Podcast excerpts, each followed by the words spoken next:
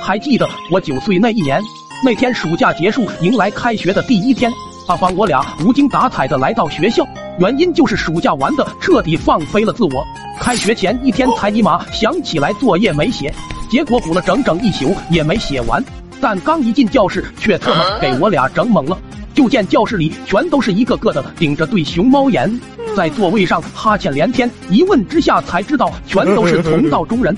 本来一个假期未见，大伙正在那互相表达着思念之情呢。结果班主任一进来就来了句检查作业，整个班瞬间陷入石化。当班主任走下讲台，来到二蛋身边时，二蛋顿时惊得满头冒汗，我们也都紧张的大气都不敢喘，生怕发出什么响动把老班注意力引过来。但随着噗呲一声，班里的沉寂被瞬间打破。没错，二蛋他特么吓得拉裤子里了。阿邦第一个反应过来，借机眼鼻拉着我就要往外跑，让一下。随着那股味道的扩散，后知后觉的众人也都冲出了教室，来到了操场上的大伙都在庆幸着躲过一劫。当看到班主任蓬头垢面的跑回家换衣服后，更是有人找了块木牌刻上二蛋的名字，跪下就要对着刻一个以谢他的舍身取义。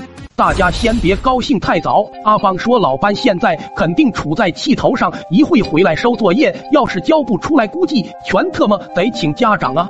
此话一出，大伙瞬间又紧张了起来。就这么在恐惧中煎熬到了上午最后一节课下课，教导主任却跑进了我们教室：“咸鱼，你爹出车祸了，赶紧去医院看看吧。”听到这话，我顿时如遭雷击一般。一路哭着跑向了医院，正好见到老爹蒙着白布被推出了手术室，我顿时跪倒在地。就当我哭得昏天暗地、几近晕厥之时，一只手搭在我肩膀上，这是我爹，你是不是认错人了？他都九十多了。见到老爹，除了腿上打着石膏外，并没有什么大事，我才放下了心，忙问老爹咋回事啊？原来是他上午去赶集去着，买完东西正往家走呢。身后就传来砰的一声巨响，扭头就见到一辆爆胎的车照着他就冲了过来，当时吓得他抓着一旁的栏杆，腾一下就翻了过去。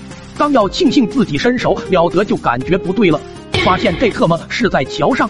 患有严重恐高症的老爹顿时脚下一软就掉了下去。等再醒过来，就发现在医院了。这时旁边传来一阵呻吟声，我赶忙扭头看去。才发现隔壁床位上躺着一个包的比老爹还严实的，再一细看，给我吓一跳。老班，你怎么特么成这样了？我也不知道咋回事啊！我回家换完衣服就往学校赶，结果刚走到桥底下，就特么看见一个硕大的屁股从天而降。再醒过来时，就发现在医院了。听完，我瞬间尬在了原地，骚眉搭眼的捅了捅老爹：“你砸的吧？”下午回学校后，我就把老班住院的消息宣布了出来，大家都为躲过请家长这一劫而感到庆幸之时，阿芳在旁边拉了拉我，我说：“咸鱼啊，躲过一劫的是我们，现在老班可是和你家长住一块了。”